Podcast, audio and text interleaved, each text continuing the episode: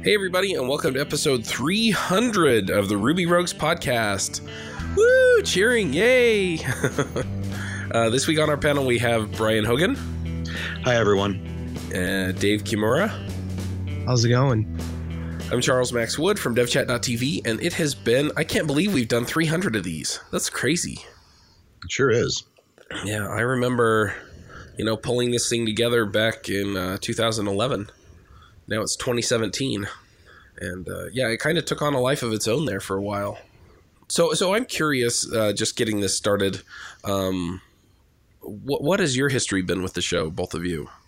I mean, were you listeners? Was it just, oh, well, they invited me to be a guest, and so then I was kind of aware of it, or, or how, how does that all shape out for you guys?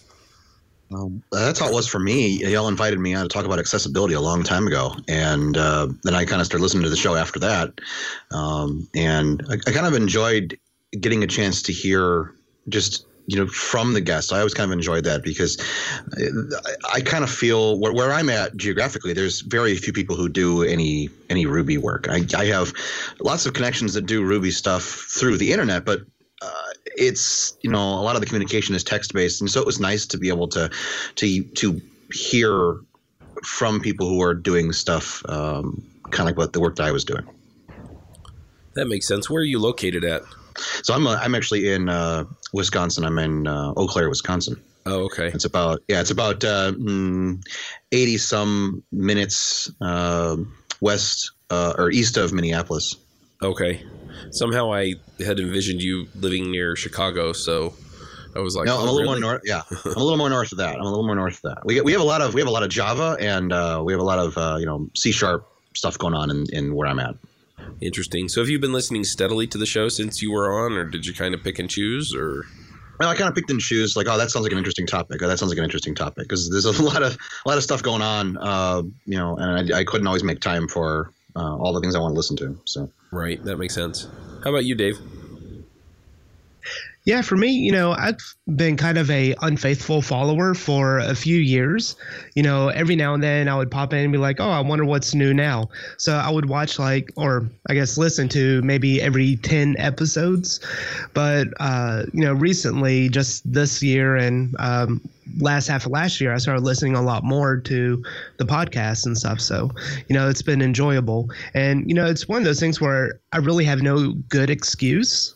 It's nothing against you. I guess Mhm. it's just life. You know, I have three kids, uh, three kids under the age of three. So finding time to do anything uh, totally away from the computer and stuff, you know, being at the computer and focusing is uh, actually quite an accomplishment. So uh, that's kind of my Ruby Rogues history. And I live in Atlanta, Georgia. So there is a huge abundance of Ruby opportunities here. So it's been really neat.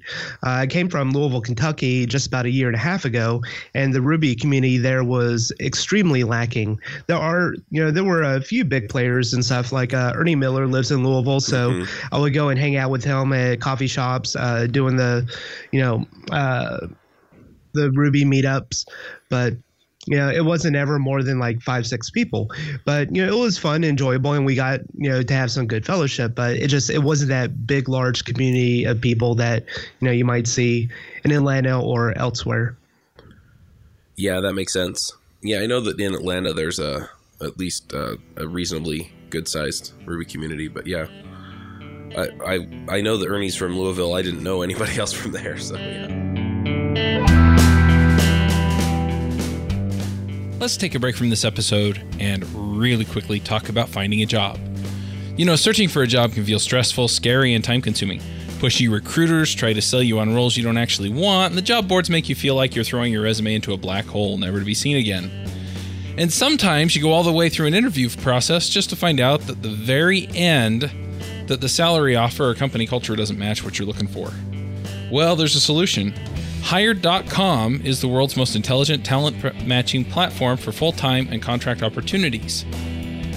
They make the job search faster, focused, and stress free instead of endlessly applying to companies and hoping for the best. Hired puts you in control of how and when you connect with compelling opportunities. And after completing one simple application, top employers apply to you. And the best part is is that you get money. That's right. They pay you if you get a job through them. Listeners to this show can earn double their normal hiring bonus by signing up with the show's link. That's right, you get $2,000 instead of $1,000. So go sign up at hired.com slash Ruby Rogues podcast. So have have you guys had a favorite episode? Something that kind of stands out as the one that was like, yeah, this one was really awesome. No, I really can't say I have a favorite episode. Uh, I think they're, you know, for the most part, they're all really good. Um, Yeah, it's it's kind of interesting. I also get people asking me periodically, you know, how many listeners do you have and things like that, and um, it, it's kind of varied over time. Um, you know, we usually get somewhere in the neighborhood of, um, you know, between eight and ten thousand downloads per episode lately. Um, I can tell you that before the panel change up, um, we were getting probably ten to twelve thousand downloads per episode.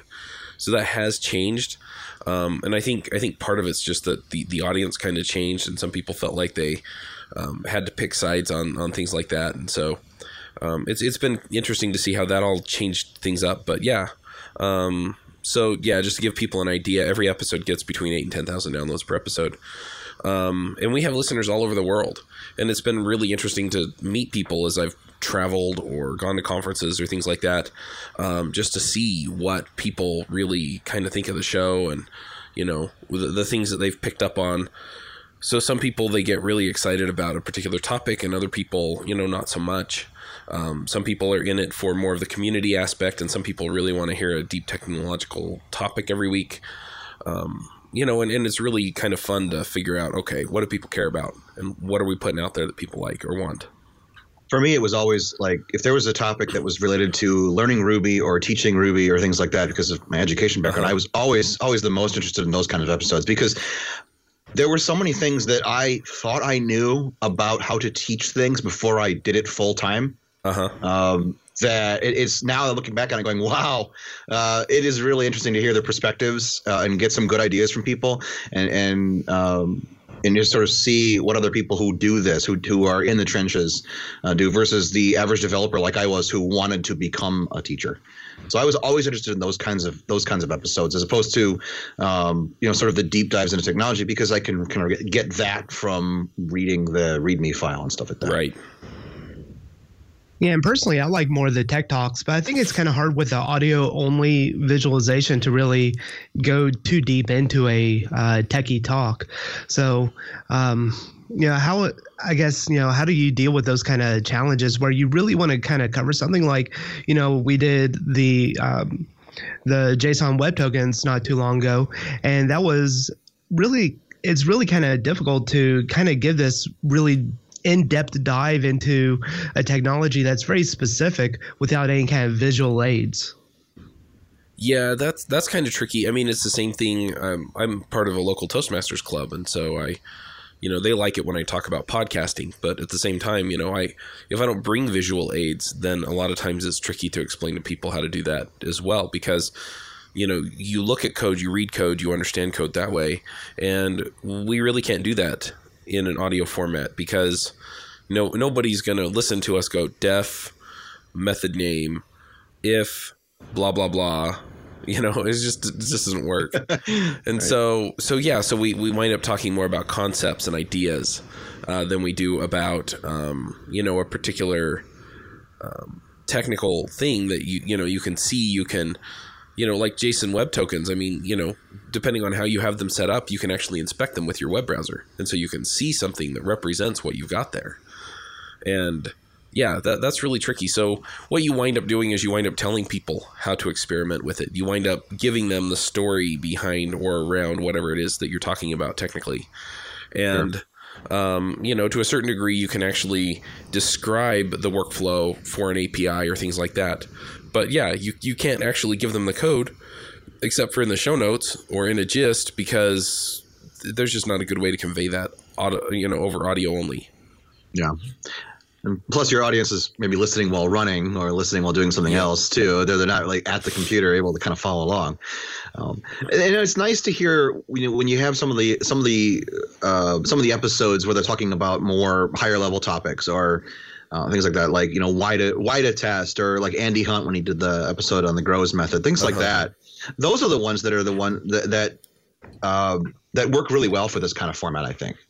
Yeah, I think one of the ones that I really, really enjoyed that we did that um, was that kind of a talk was with, and I'm blanking on his name now, um, but he talked about the um, technology radar, uh, Neal Ford. And, and Mm. that that idea where you know some things are we you know we've adopted this and we you know it, it's in our toolbox. And then we have the things that we're experimenting with. And then we have the things that we have since dropped in favor of something better and the things that are kind of out there on the fringe that we're thinking about right now but you know are not actually being actively experimented on. And the way that they do that at thoughtworks i thought that was really really interesting um, you know, to just give people this, and then there's a visual representation to it, but we can talk to people in terms of, you know, you have this inner ring and this outer ring, and people kind of get that idea, and then, you know, just where it is on that adoption curve really, I think, set things up so that people can think about how they decide what to learn and how they determine what, you know, what technologies they want to use. So, uh, So I was going to ask. Uh, I was going to say. So, so Charles, how, what have you learned over the last 300 episodes? What are the things that that, that, that you know the, the takeaways from, from running a from running a podcast that gets, uh, you know, that gets the traffic that you get and the, and the recognition that you get? So it's it's been really interesting. Um, you know, the, I'll tell you that the biggest show on the network right now is JavaScript Jabber, and that one's hitting somewhere in the ballpark of twenty eight thousand downloads per episode. So you know they're getting three to four times the traffic that this this uh, podcast does. Um, Adventures in Angular actually gets uh, twelve to fourteen thousand downloads, so it also is larger than Ruby Rogues at this point. Even though Ruby Rogues was the first show that we started with this, and it's it's funny because I mean, there are like career lessons that were learned. There were interpersonal lessons that were learned. Um, it's it's been this journey for me, um, and I, I don't I don't I don't want to take up the whole episode talking about it, but there were a few things that kind of stood out to me, um, especially over the last few years.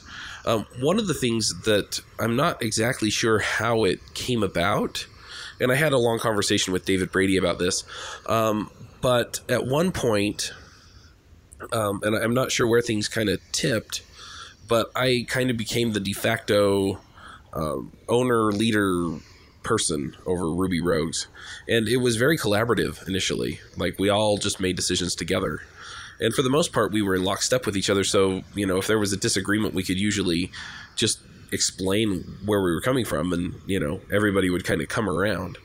Um, but at one point, and I'm not sure where this point stood, um, and I think some of this just came out of the fact that I was the one that registered the domain. Um, I was the one that um, you know was paying Mandy to edit the shows and things like that, and so um, just by virtue of the fact that I managed pretty much all of the production for the show, I was in a position where I kind of became the owner of the show, for lack of a better term.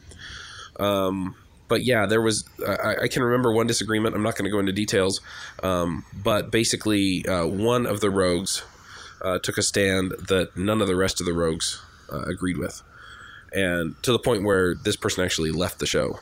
And um, as I communicated with them later on, um, this person seemed to build relationships back with the other rogues, and um, but not with me. And so I finally reached out and said, "Hey, what's the deal?" And I was told that um, because I had that ownership role, even though I wasn't throwing my weight around, um, essentially they blame me because I could have overruled everybody else. Oh and, wow! and and that kind of to me highlighted okay so there you know there is a power dynamic here that i'm just not really seeing and and you know i, I worried a little bit for a, a while there. But but this was you know a lot of this happened you know within the last year or two um, as far as you know this kind of communication and getting this feedback. And by then i was thinking okay well um, you know h- how is this dynamic affecting the show? Especially since um, you know over the last year or two pretty much uh, all of the original panel except for david brady had you know gone off to do other things and so you know as, as that changed as well and you know i was kind of the the longest standing member of the show besides david brady he was also one of the originals but um, i was also on more consistently um, you know that that became more and more of a thing where I had more and more of that um, that situation where you know if I said something. Um, and I didn't realize this, but as I said something, it would be taken as this is the stance of the show. And so, um, you know, now with the new panel, I, I've just kind of settled into that because that's how all of the other shows work. Is um, you know, uh, I, I've given a lot more freedom to iPhreaks and freelancer shows since I've stepped back and I'm not hosting the shows those shows every week. You know, I just manage the production on the back end for them. Um, but yeah, so um, I, I tend to take more of that uh, command, more of that leadership now with Ruby Rogues the same way I do with JavaScript Jabber and Adventures in Angular. Though I do want it to be collaborative and I want the the rogues to have this input, but I'm learning that um, not that my actions have consequences because that that kind of comes with life but just that I need to be more aware of the social dynamics in the situations that I'm in, and if I'm going to foster the kind of collaboration that I want to see, and that it, it really does, uh, in a lot of ways, uh, depend on me to create that kind of a situation. So we've asked, uh, we, we've answered a question about, you know, what were our favorite shows. But Charles, what was yours? What's one that really stands out to you? Oh, that's hard. Um, I mean, uh, most recently, how, how do I put it? So it tends. Th- There are a couple of things that I like about different episodes. Um, sometimes we get guests that just blow my mind. Um, you know, some of my favorites have been Kent Beck and Katrina Owen, um, who we actually had on the show as a regular for a while. Um, you know, Saron Yitbarek, you know, same thing. Um, in fact, it, it turned out that as you know, as Saron and um, Katrina came on the show, um, there was clear lobbying. You know, everybody kind of agreed to bring Katrina on when she came on. Um, but when Saron came on the show, I liked her episode so much that I told everybody else I wanted her on the show on a regular basis, and so we all agreed to that. Um, you know, I, I was also responsible for basically inviting uh, Coraline uh, onto the show um, as a regular panelist. Um, you know, I pushed to get Sam onto the show, Sam Livingston Gray on the show as a regular.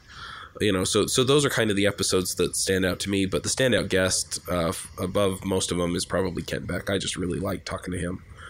Um, Okay.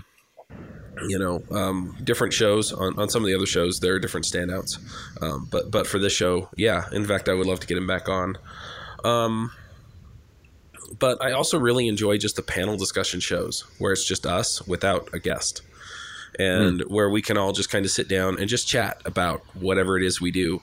So, our recent episode on deployments or um, on scaling, you know, where it was just, hey, well, this is what I've done and this is what I've done. And we don't have a guest that kind of overshadows some of that because w- when we have guests, we tend to go a little bit into interview mode where we want to let them kind of speak and shine, which isn't wrong, it's just different. And, uh, you know, sometimes I just want to have that water cooler feel where it's like, hey, I'm talking to some awesome programmers that have some interesting experience that, you know, I can share my experience and they can share their experience and we can all kind of learn from each other. And, and I really like that dynamic. Yeah, because it's it's funny when you get a bunch of software developers together. You know, everyone's kind of got their opinions about where, the way things should be, Uh-huh. and it's a lot and it's a lot nicer when it's presented as well. Here's what here's what I've done, as opposed to you're doing it wrong or here's how you should do it. And so I always Right. appreciate hearing those kinds of discussions too. Like, because then as a listener, I can sit back and go, well, yeah, you know, the situation that I'm in right now is exactly what what you know what, what Dave is experiencing. Mhm. You know, uh, I know what he's talking about. That's that's that's more closer to me. And I'm just not I'm not doing the kind of stuff that Charles is doing, but I'm I'm doing the stuff that that you know maybe Jason's doing. Um, so that's always been beneficial to me. Even even before I joined those, as a listener, it was always beneficial to hear those kinds of uh, differing viewpoints. Everyone trying to get the same result, but going at it a different way. Yeah. Well, so Charles, yeah. So, uh, you know, there's always been a lot of talk about is Ruby dying or is Rails dead? Uh, so, a lot of those have opened up conversations for uh, the future of those uh, frameworks and programming languages. You know, with like the Ruby three times three coming out, um, who knows when? Uh-huh. So, you know, where do you see Ruby Rogues going? Because you have seen a, decline in your episodes or your number of downloads, and that's probably due to a partial changeover uh, from your panelist but where do you see it going, and how long, or what's its longevity that you see? Uh, that's that's an interesting question. Um, I mean, the thing is, is that yeah, I think I think there's some settling that's going on, you know, between the you know the, the show and the panel changeover. Though at this point, I think we're mostly past that. I think most of the listeners who are get were getting what they wanted from Ruby, Rogues or are getting what they want from Ruby Rogues as we kind of changed the focus back to the technology. Um, versus you know people going over and, and, and listening to greater than code and you know with the things that they talk about. Um, i think most of that settled. I mean the people who felt you know a moral obligation to stop listening to this show or to start listening to that show or vice versa um, you know i think most of that settled. So at this point um, you know, first of all, the show isn't the numbers. Like um, when I pulled up the numbers, like I had pulled it up today because I hadn't looked at them. I don't look at them every day. I don't look at them every week. Um, you know, I'm I'm lucky if I look at them every month. Usually I look at them when I start giving sponsors numbers, you know. And so I just compile the numbers from the last quarter and then I let them know. So for me it's not about having this, you know, oh, we have 90,000 listeners or whatever. And to be honest, uh, a long running show like Ruby Rogues is going to attract people, even people that don't do Ruby. So, in fact, uh, I've had a lot of people tell me, you know, we you know, I, I don't listen to Ruby Rogues for the Ruby. I listen to Ruby Rogues because they're experienced developers talking about real world problems. And so, you know, I, I think there is some growth potential for the show. Um, and I think that really what that boils down to for me is that there are more people out there that we can help. And, you know, I, I go to some of the conferences. I haven't been to as many Ruby conferences the last few years um, mainly because um, I get invited and have my way paid to go to, say, the Microsoft conferences. I went to three last year, um, and you know, similar with like Angular conferences. Um, NGConf is here in Salt Lake City, and um, I know the organizers, and they like having adventures in Angular there, so you know, I get a ticket for free. Um, you know, and similar with a lot of these other conferences that I've been attending, they've been mostly focused on other technologies. Um, but at all of these, uh, you know, I have people come up and say, listen, you know, I listen to Ruby Rogues and JavaScript Jabber and Adventures in Angular, or I listen to Ruby Rogues and iPhreaks, um, or Entreprogrammers. Um, and, you know, I, I, get a lot out of that. And it's really helped me, you know, be a better employee or be a better person or be a better uh, coder or inspired me to go and build this gem or write this other library or, you know, write a tutorial and put it on YouTube or, you know, whatever. Um, you know, and, and that's, that for me is the payoff, you know. Um, you know, we get 8,000 downloads per episode. Are we inspiring 8,000 people? Are we inspiring even a quarter of those people? I mean, how much good are we putting out into the world because of that? So, you know, unless unless I feel like we're having a diminished impact, um, I just, you know, I don't see Ruby Rogues going anywhere. Um, you know, as far as you know, listenership is it going to go up? Is it going to go down? Does it matter? Um, you know, is, is is my you know counter? You know, the the sponsorships are based on the the listenership, but you know, as long as I can pay the bills and keep putting the shows out, you know, even that doesn't really matter to me. So at that point, you know, it's it's yeah, you know, wh- where does Ruby Rogues go? Well, um, at least for the foreseeable future, is it's going to be here. And at this point, what I'm really looking for is I'm looking for feedback from people to find out how we can impact them. You know, what what what what can we talk about that's going to have that that kind of you know impact where they then can get a better job because they have better understanding of specific things or whether or not you know they're growing in particular ways or whether or not they feel like they can connect to the community and you know that's what i'm after Sure, and there's there's always uh, there's always going to be new people coming into the community as long as there are boot camps uh, teaching this subject, as long as there are people hiring for Ruby developers. Um, you know the, the, whole the whole idea that, that Ruby is dying is seems to be predicated on the fact that it's not consuming the news cycle because other newer yeah. languages are consuming the news cycle.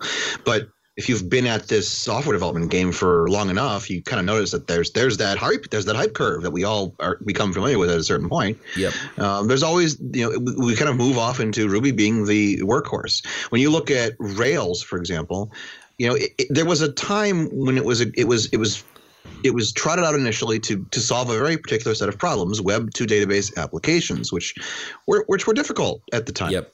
Now, they, they were not as easy as they could be. And Rails solved those kinds of problems. And then you know, immediately following that, there were a bunch of people who looked at their big J2EE enterprise applications and said, "Hey, let's replace all of this with Rails," which it was never kind of designed to tackle. Um, I, have always looked at Rails as being this this uh, pragmatic toolkit for uh, building these sort of back office applications that have a very small um, very small user base. I, I mean, I, yes, I've seen Rails do some very complex things, and I've I've worked on teams where we've done some very complex things with Rails, but I've always looked at it as this. Um, it's for making applications like Basecamp. Mm-hmm. And if, if, if, you target those kinds of things, that's great. If you target those kinds of CRUD applications, that's pretty cool. Um, because that's most of the applications that nobody sees. They, they exist everywhere there are lots of places using writing those kinds of applications and, and building those kinds of applications. They don't they don't get sort of the hype because they're not interesting applications to people who are uh, posting on Hacker News. Yeah, but they're going to be there. They're they're going to be there. I mean, uh, and, and they're going to be there for a while because we've seen this before. The cost of rewriting an application isn't uh, isn't necessarily cheap. Yeah. The other um, thing is, so, is yeah. Oh, sorry. Keep going. I was going to say because it's so it's not really it's not really.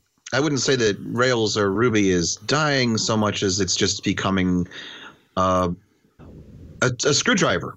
It's a tool in the toolbox that solves a particular set of problems. Yep. And I think that's good. I think that's good because we can stop we can stop trying to hype everybody up to use it and just kind of point to and say, hey, this is this is the solution that would work for your particular thing. Yeah, well, the other thing is, is that the old reliable standbys seem to be the things that kind of stick around. You know, it helps if they get wide adoption, also to have them stick around. But um, I mean, it's funny. Java was a big deal when I started taking programming classes in college, which was uh, the late '90s and early 2000s, and um, you know, I was talking to my brother who just got into a computer science program, and he, they're teaching him C++. In other words, you know, Java's not the super hot, cool, awesome thing anymore. The professors aren't keen on it anymore, and so they just went back to the standard thing to teach people to program, and they went to C++. Um, you know, and so yeah, I, I think there's always going to be a place for Ruby, and I think there's always going to be a place for Ruby Rogues.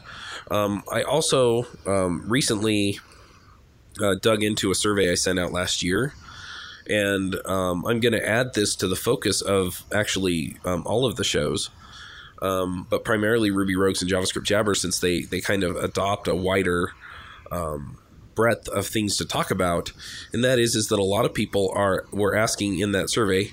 I'm, I'm a little remiss because I didn't look at the results until now, but um, they were asking for basically um, some core concepts, and so you know design patterns and you know how do I set up my app and how do I you know level up and things like that. And you know um, you know I, I like to blend that with the talk about community and technology and and help people level up. But those things kind of transcend Ruby anyway but are important to Ruby developers and so we can dig into that.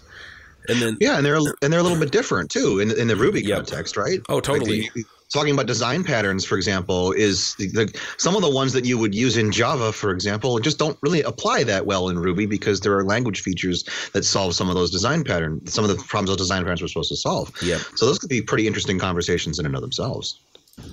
Yep. And then the other thing that I'm adding, and, and this just goes back to the, hey, the people element thing is important to me. And so um, I've actually um, I started doing this on on JavaScript Jabber and Adventures in Angular just because you know it was it was simple and um, I didn't quite know where Ruby Rogues was going to wind up because it was right after the panel changeover, and so I was like, you know what, I'm going to wait and see how this goes before I make a commitment on this. But uh, at this point, I'm comfortable making the commitment um, and that is that I started doing basically my JavaScript stories or my Angular stories, and I want to do the same thing for the Ruby community and, and get my Ruby story, and just get people's you know how did you get into programming and how did you get into Ruby? And you know what what what do you what do you contribute to the community that you know people should know about? And what are you working on now? And you know what are you learning? And what how are you growing? How are you leveling up? Um, you know and and who's this person behind the code that we've seen written, you know. And so I would love to get some of the people out there in the community, you know, be it DHH or um, Aaron Patterson or you know Peter Cooper, you know, all the way down to the person who just graduated from a boot camp and is out there trying to find a job in Ruby. You know, how did you how did how did they come into the community? You know, are are they a fifty year old you know uh, mom and grandma who decided that coding was cool? You know, are they a 20 year old kid who decided not to go to college? I mean, there are so many interesting people and great stories out there. And, and that's the other thing that I feel like um, sometimes we fail to capture on the show that I really want to highlight is just, you know, what's the story and who are the people? And so, um, you know, keep an eye out for those. They'll probably start coming out in a few weeks as I start doing the interviews. Um, and I'm going to be inviting people here within the next week to do that. But, but yeah, I mean, you know, just just really, really interesting, fascinating people, and uh, you know that that's part of the richness of Ruby, even though it really has nothing to do with the language.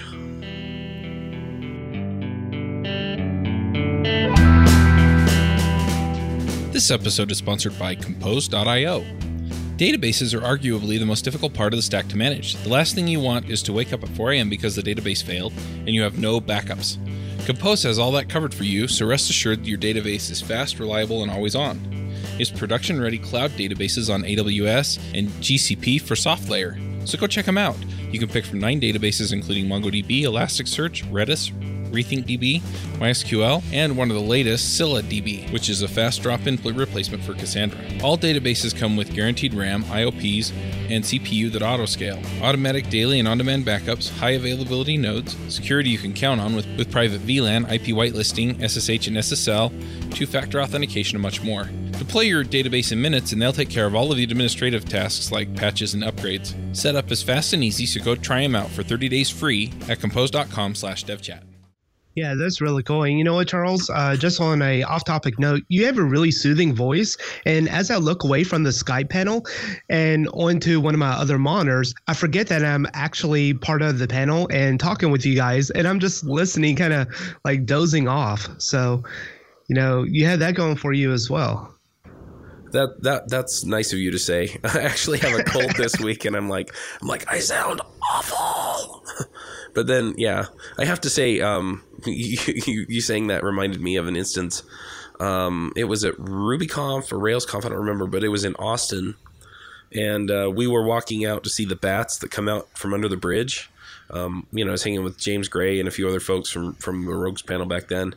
And uh, there was uh, a young man and young woman from Australia, I think, who were walking out to the bridge with us and they they were saying and I think at this time I was also still doing the Teach Me to Code podcast, but they looked right at me and they said, "Yeah, we we listen to your show in bed." And I'm just like, you know, together, right? In bed together. And I'm just like, okay, wow. that's more than I needed to know. but yeah, they're like, no, no, it helps us relax. And I'm like, oh, okay. So you get in bed together listening to me and then you go to sleep. So I kill the mood. I think they are hinting something to you. Uh, oh, maybe. yeah, that's that's crazy. That's the weirdest thing so, I've ever been told about the show. I have to say. Yeah. So, how did you come up with the name Ruby Rogues? Uh, James came up with it. Um, we were so essentially, in a nutshell, the the origin story of the show is that. Um, so I've been a fan of Leo Laporte and the Twit.tv shows for a while. And um, James had been listening to Skeptic's Guide to the Universe, I think is the name of the podcast that, that he listened to that was a panel discussion. Um, and I'd been thinking for a long time that, you know, a twit.tv style panel discussion um, of Ruby would be cool. But I didn't want to do Ruby news. I wanted to do actual, you know, coding discussion. And then um, James tweeted and said, hey, you know, it'd be really great if Ruby had a panel discussion show. And I jumped all over that. And so, um, you know, I started, I tweeted at him and emailed back and forth a bit. And we decided to go for it, and so we started inviting people we knew. Um, so since I had done Teach Me to Code podcast, um, I actually knew a lot of the people in the community. Um, James knew them too, but I actually had their emails and had actually done a podcast with them in the past. So I wound up reaching out to Peter Cooper, and Peter said, "Well, you know that would be fun, but your show would probably be better if you had Aaron Patterson on." And I said, "Well, why don't we get you and Aaron Patterson?" And then um, James and I both knew David Brady because uh, David Brady, I, the house I lived in before this is about two blocks from David Brady's house, and uh, we actually went to church together for a couple of years. And so, you know, I knew him, so I invited him along as well. And, you know, James knew him as well. And so it sounded like a good idea. So that was kind of the original panel. And then we started talking about what to name it and things like that. And um, I think on Skeptic's Guide to the Universe, I think they call themselves Rogues. And so I think that's where James came up with Ruby Rogues. Um, it had that nice alliteration and yeah, that, that's kind of how it all came together. And then within um, a few months, both Peter and Aaron said, you know what, this is fun, but I'm way too busy to commit to this every week. And so we wound up with Avdi and Josh. And, you know, that lasted quite a while. We had Katrina on as a guest. And then I think over the course of about three to five months, every single person on the Rogues panel offered their spot to get her on. And so we said, well, th- that's crazy. We don't want to lose anybody. Let's just add her in and so we invited her on, and she was on with us for quite a while. Um, and that was just that was a ton of fun. That was kind of the the awesome. Um, I, I, call it the golden age of Ruby Rogues, um, but it, it, was really fun to be on the panel then. Um, but yeah, and then you know as people moved on to other things, we brought new people in. That's cool. So another off topic. Uh, what video games do you play in your downtime? Am I supposed to have downtime? And we all have some downtime. What is this spare time downtime you speak of? I'm trying to figure that out myself. I think it's between 1 a.m. and 5 a.m. when you're yeah. Asleep. Oh, yeah, then when, the, kid, when the, kids are asleep. when the, when the, when, oh, you mean when the kids are sleeping and you can finally get something done? Oh, yeah. Yeah, when the kids are asleep, I'm asleep. Are you kidding? Um, so video games. That's that's funny you ask. Um, yeah, I mean lately, I've been so focused. So, um, this is the other thing, and I know this is going to bother some people, but I'm just going to talk about it for a minute. Um, so devchat.tv, um, so Ruby Rogues kind of took off, and then JavaScript Jabber took off, and I had the freelancer show going, and then I started iPhreaks, and iPhreaks kind of picked up a little bit of momentum, and then um, it's kind of had some slow and steady momentum since then, and then I started Adventures in Angular. Um, but during that whole process, I was like, look, I'm on these five shows. I should just put them all on a podcast network. And eventually that's what I did is, you know, we built devchat.tv and put it on there. Um, but devchat.tv wasn't run and managed by Ruby Rogues. It was run and managed by me. And um, anyway, devchat.tv has become more and more of a business and more and more of a an operation just to keep the shows running and then i decided to do the online conferences and so i've been doing that um, you know, as this comes out, you know, people can still go uh, submit talks for Ruby Remote Conf come, come in June. But um, anyway, so yeah, so you're talking about spare time. Well, the last two months, I've been trying to hire a new. Um, I was looking for an executive assistant. Um, she has um, branded herself the director of operations at DevChat.tv, which fits. It's fine. Um, but yeah, so before that, um, I was managing um, a lot of the stuff just around keeping the shows going because uh, Mandy Moore and I had a little bit of a falling out in August and, and parted ways. And uh, you know, so so there were some things going on. So for the f- past little while, I've had no free time. Um, and so if I have free time, I'm basically listening to an audiobook and trying to relax. Um, now that I have somebody hired, um, I actually have a couple of somebody's hired doing different things for the shows and the conferences. Um, you know things have been a little bit easier on me. Um, but yeah, I haven't had a lot of time to play games, and when I do play games, it's usually Mario Kart with my kids. Um, I've really gotten into Rocket League, but uh, I, I, ah, play yes. it so infrequently that it's it's just not even funny. And then um, for the past while, um, I have been playing some of the phone. Uh, kind of the I don't want to say turn-based games, but they're the games where you can get on for five minutes on your phone and play them and then you can walk away from them for a while and it's not gonna you know you're not gonna get penalized for it. And so i've been playing like clash of clans and game of war. Um, but yeah i wish i had more time to dig in and just you know go play rocket league and stuff like that. I will say though that i am going to be getting more video game time because um, i decided that so i have a son that has adhd um, he also has another deal they call obstinate dis- defiance disorder. Um, which means he yells at us a lot. That's basically what it comes down to. Um, I think my son has that too. Yeah, the the doctor diagnosed it, so you know, I guess it's a thing. You know, I I just call it a crappy attitude, but anyway, um, you know, I, I, guess it's just harder for him to help it than other kids. So anyway, um, he's also had some issues at school with other kids because he's kind of a quirky kid. He can't sit still.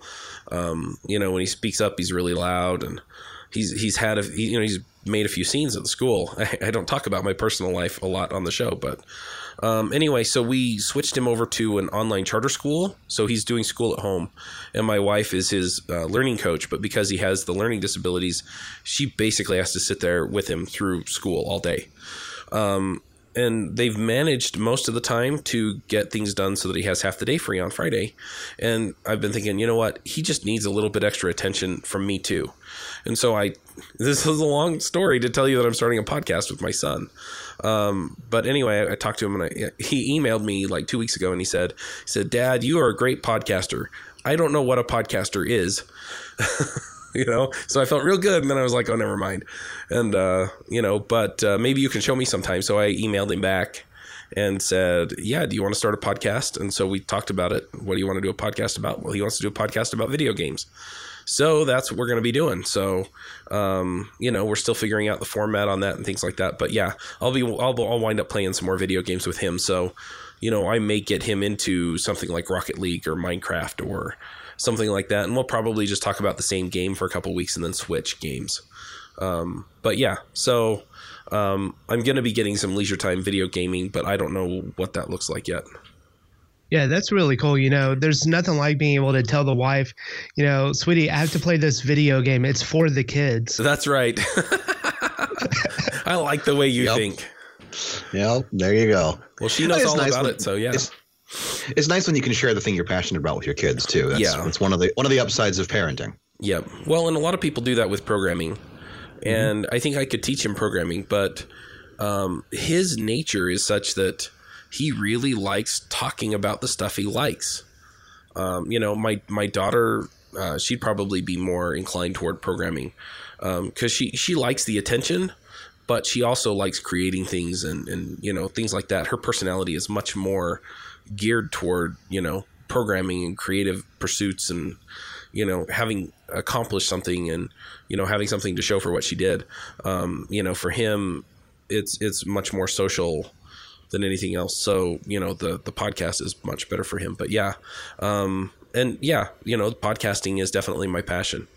Um, yeah, it's um, one one of the things that I've always really enjoyed is is being able to teach people how to code, and with my own kids, I have I have I have two daughters, and one of them is uh, really good at writing code. She's actually really good at it, but has no interest in doing it. Mm-hmm. So she's she made this she made this she made this gorgeous web application, uh, this, this, gorgeous website, um, and I said, oh, that looks really fantastic. She did it as a presentation for one of her classes rather than just do a PowerPoint slide. She mm-hmm. sat sat down and put a whole website together with some really nice CSS and just this unbelievable stuff and just that's uh, okay. I did that. I am not interested in doing that anymore.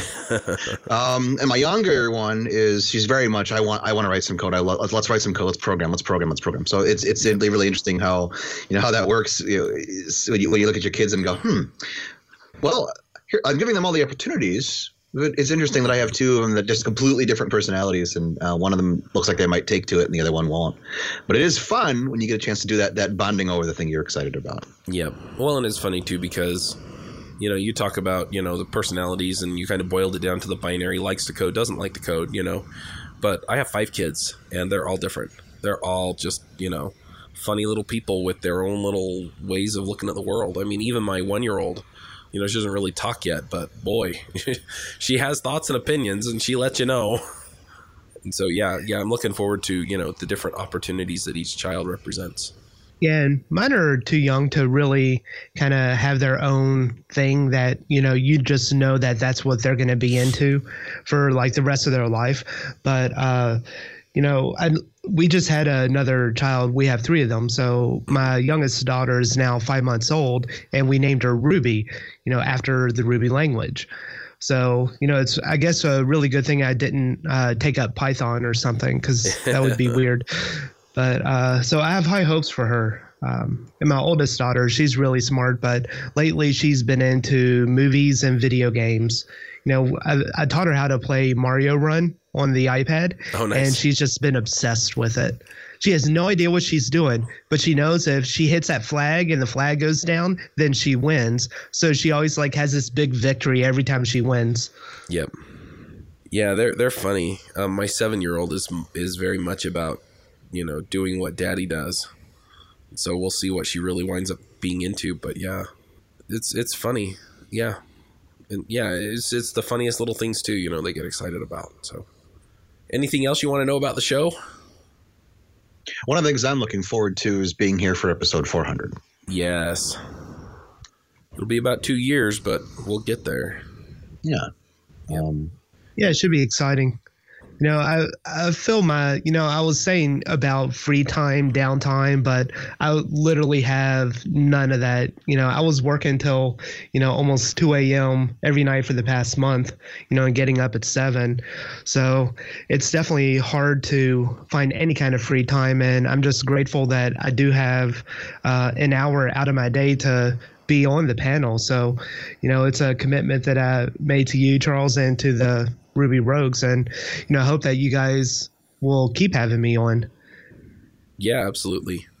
Well, and it's it's interesting too. I mean, everybody has opinions about who we should get as panelists or why or when or whatever, but um, you know, ultimately for me, it's who's going to come and bring you know whatever it is that we need for that conversation to have the impact that we we should be having, and uh, you know, yeah, I, I, get emails periodically that I haven't picked the right people or the people that people want me to pick or you know whatever. But you know, at the end of the day, it's yeah, that's what it's about, and that's why each of you are on the show. That's why Jerome and uh, Jason are on the show, is because you came and you um, presented something as you know as a guest on the show, and it was something that you know I or you know multiple of us as as the panel's grown have felt is something that the you know that the show needed, and so yeah, I'm looking forward to having you all stick around. Yeah, for another hundred episodes. Um, it's it's really nice to hear that, Charles. I really wanted to thank you for for saying such kind words. Um, I I was feeling sort of I, I, wanted to kind of bring this up earlier, but I was feeling uh, a long time ago I had I had done a, done a, a book that you know, it didn't uh, it didn't sell very well. I put a lot of work into it, and it didn't sell very well. Um, and the best piece of advice I ever got was was from Dave Thomas when he, he told me he said, "Yeah, it didn't sell quote very well, but all those people that did read it, those are people you helped. Those are people whose lives you improved." Um, and so it was kind of a very humbling thing to hear that, that the, the, the things that I'm doing, the, the, the, things that you're doing, the things that Ruby Rogues and all the other thing, podcasts are doing, uh, is impacting people and helping people, and it's nice to know that. Yeah, well, the other thing that's nice about this medium and books and things like that is that um, and, and I'll, you know, I'm going to wax a little bit philosophically political for a second. It feels like a lot of the things that the politicians do wind up helping one group and hurting another. But with these things that we're doing, like the shows and the books and everything else, the marginal cost of helping another person doesn't take anything away from anyone else. And so it's it's nice that we're able to, you know, as we expand our reach, we just help more people, and that you know, it, it it's that's the kind of impact that we get to have, which is really cool.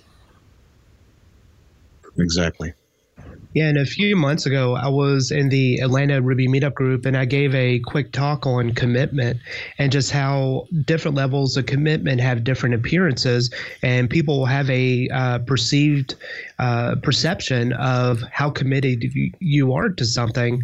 And a lot of that is results driven. And I think for 300 episodes, that's several years of a uh, constant commitment that you have really lived up to. Even when, you know, you go through issues like uh, maybe disagreements with other panelists or other life things that kind of keep you from having that extra time. You know, I think to reach where you have is definitely an accomplishment. Uh, it's one that you can really be proud of. Yeah, but the thing is, is that it's not it's not me. It, you know, it's it's the past panelists, it's the guests, it's the listeners, it's the people who have, you know, gotten involved in Ruby Rogues Parlay. It's the people who you know, um, bought T-shirts or whatever. You know, it's it's it's everybody. It's it's a victory for the community. It's you know, I I don't feel like I'm like, oh well, I've done so much. You know, it's it's hey, you know, we've made this journey together, and it's you know, we're, we we've had 300 conversations about stuff that you know that matters. Yeah, that is that is really cool. Yep. You know, it's definitely a uh, different aspect from like uh, the screencasting stuff that I do, just because that is uh, only my interpretation, my my things, my doing, and it's not really having a community involvement where other people are really helping out, chiming in as you know for each episode. So I think that it really is cool, and you know it's just a value that I never kind of realized about Ruby Rogues is you're involving the community, even the um, uh, Milena that was on a few weeks ago, uh, she was a new Rubyist and she had written a blog post and, you know, there was interest in that blog post. So you had her on the show. And I think that's really cool that you don't have to be some kind of guru or genius to be on the show. You just have to, you know, be willing to talk and, you know, have something to talk about. Yep. Yep. Well, we are kind of at the end of the time. The only th- the only other thing that I kind of wanted to talk about briefly is uh, Ruby Rogues Parlay. Um, it's a discourse forum that was set up quite a while ago, um, and initially the donations were set up to help the rogues like travel to conferences and stuff. Um, however, that kind of changed as the panel changed and things like that. And um, for the most part, it's kind of become a little bit of a ghost town just because I don't have time to be in there and um, you know start the conversations and, and, carry on the conversations with people. And so I've been very seriously thinking about moving it over to a Slack channel because Slack is something that I do have open all the time. And so, you know, over the next few weeks, uh, keep an eye out because I'm probably going to um, invite everybody who has a current subscription to Ruby Rogues to just come join the Slack channel. And I'm hoping that we can have more of these conversations with people, um, maybe in a more real time type uh, setting and you know get a better feel for what matters to everybody. So you know if you want to be part of these conversations you know keep an eye out for that as well. I know i'll definitely be there. Sweet. All right well should we get to some picks? Oh yeah. All right um, let's go ahead and do some picks then. Dave do you want to start us off with picks? Oh gosh, you know this. You know, other than being unprepared for the show, this is like probably the one thing that I'm most unprepared for every week. So I'm gonna just go ahead and say Mario Run. It's fun for the whole family. Uh, and they're actually coming out with a Android application or an Android version at some point soon. So, uh, no, it's it's a lot of fun. Good to waste time with. Nice. How about you, Brian? So the, the the two picks I have are both are both video games that I'm that I'm currently playing, and the first one is is Overwatch. If you're not playing Overwatch, let's play Overwatch together. I'm I'm on I'm on BattleNet and I'm on Xbox One playing Overwatch on both of those systems. It's a first person shooter like none that you've ever seen before. I've actually managed to convince my daughter and my wife both to play Overwatch, uh, and they're not they're not fans of first person shooters. It's done in such a it's done, it's done in such a wonderful way. The characters that you can choose uh, choose from are are so uh, they're they're complex. They're funny. The interaction with each other during the games is is hilarious at times. Uh, it's just a really well done game. It's a lot of fun to play. And it's a lot of fun to watch other people play. Um, so I'm always looking for people to play with. So hey, reach out. Let's let's play a game together. Um, and uh, the other one I want to pick is actually a, a, PC only game, Windows only game called Grim Dawn. Um, some people at work introduced me to this, and it's just a fantastic game, kind of like. Uh, you know, in, in the spirit of Torchlight and Diablo 2, um, but it's just a wonderful action RPG game that, that can get incredibly deep and complex. Um, I'd never heard of it before, but it's it's sort of the when I'm not playing Overwatch, I'm I'm probably playing that. Um, so you know, we talked about video games. There's a couple of picks for y'all to check out. Super cool. Um, I'm going to do a couple picks here myself. Um, first of all, I mentioned Ruby Remote Conf. Um, if you want to buy tickets, you can still get early bird tickets. And um, if you want to speak, submit a talk. Um, that's rubyremoteconf.com. It'll redirect you to devchat.tv on the right place. Um, the other things that I'm going to pick. So I recently got these autonomous AI desks. Um, now the more expensive models are the ones with the AI in it that stand up and sit down for you. They figure out what your habits are. Um, mine they just have the buttons, so I can. I have four presets and then just the up and down. Um, but when I set it up, all of a sudden I had all these wires coming through my desk. Um, and so I got these wire tamer cable management trays. Um, they have two packs on um, Amazon. So I'll put a link to that in the show notes. And then the other thing is, is that um, I have my mixer and uh, boom arm with my microphone on it. And you know the the boom arm makes it so the microphone swings out of the way, but the headphones are just a little bit bulky to sit on my desk. So I found an eleven dollar um, hook. It's called the Anker, and it has you know it has the glue patch on the top that you peel the the sticky thing off of and then you stick it on the bottom of your desk. And so it's got this hook on it that i just hang my headphones on. So they're out of the way. They're kind of over by the controls for the desk.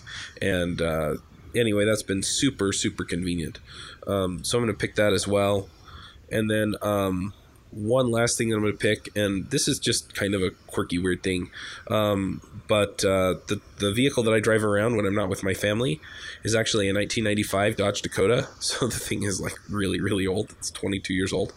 Um, yeah, the door, the driver door opens most of the time. Sometimes I have to go around to the side, uh, passenger side and lean across and open the door from the inside. But anyway, um, it doesn't really have a cup holder in it, and so um, I didn't know they sold these, but apparently you can get a cup holder and mobile device organizer, blah blah blah, that is made to just slide between the seats. Um, so since mine doesn't have a center console, it's a stick shift, so you know it has, needs room to shift. Um, yeah, this has been really convenient to be able to stick in there and make it work. So I'll put links to all those things in the show notes, and uh, yeah. Um, I guess we'll wrap this up and we'll catch you all next week. Look forward to another 300 episodes. Y'all right. take care now. Yep. Bye. All right. Bye. Hey there, this is Charles Max Wood, and I just wanted to talk to you really briefly about Freelance Remote Conf. I'm putting on a conference for people who want to go freelance or who are freelance, and bringing in some of the experts from the Freelancer Show to talk to you about how to find clients, how to collect money, how to build your business, how to specialize, and much, much more. So if you're thinking about going freelance or you're already freelance and want to hear from the experts on how to go, become, or grow your freelancing business, then by all means come check us out at freelanceremoteconf.com.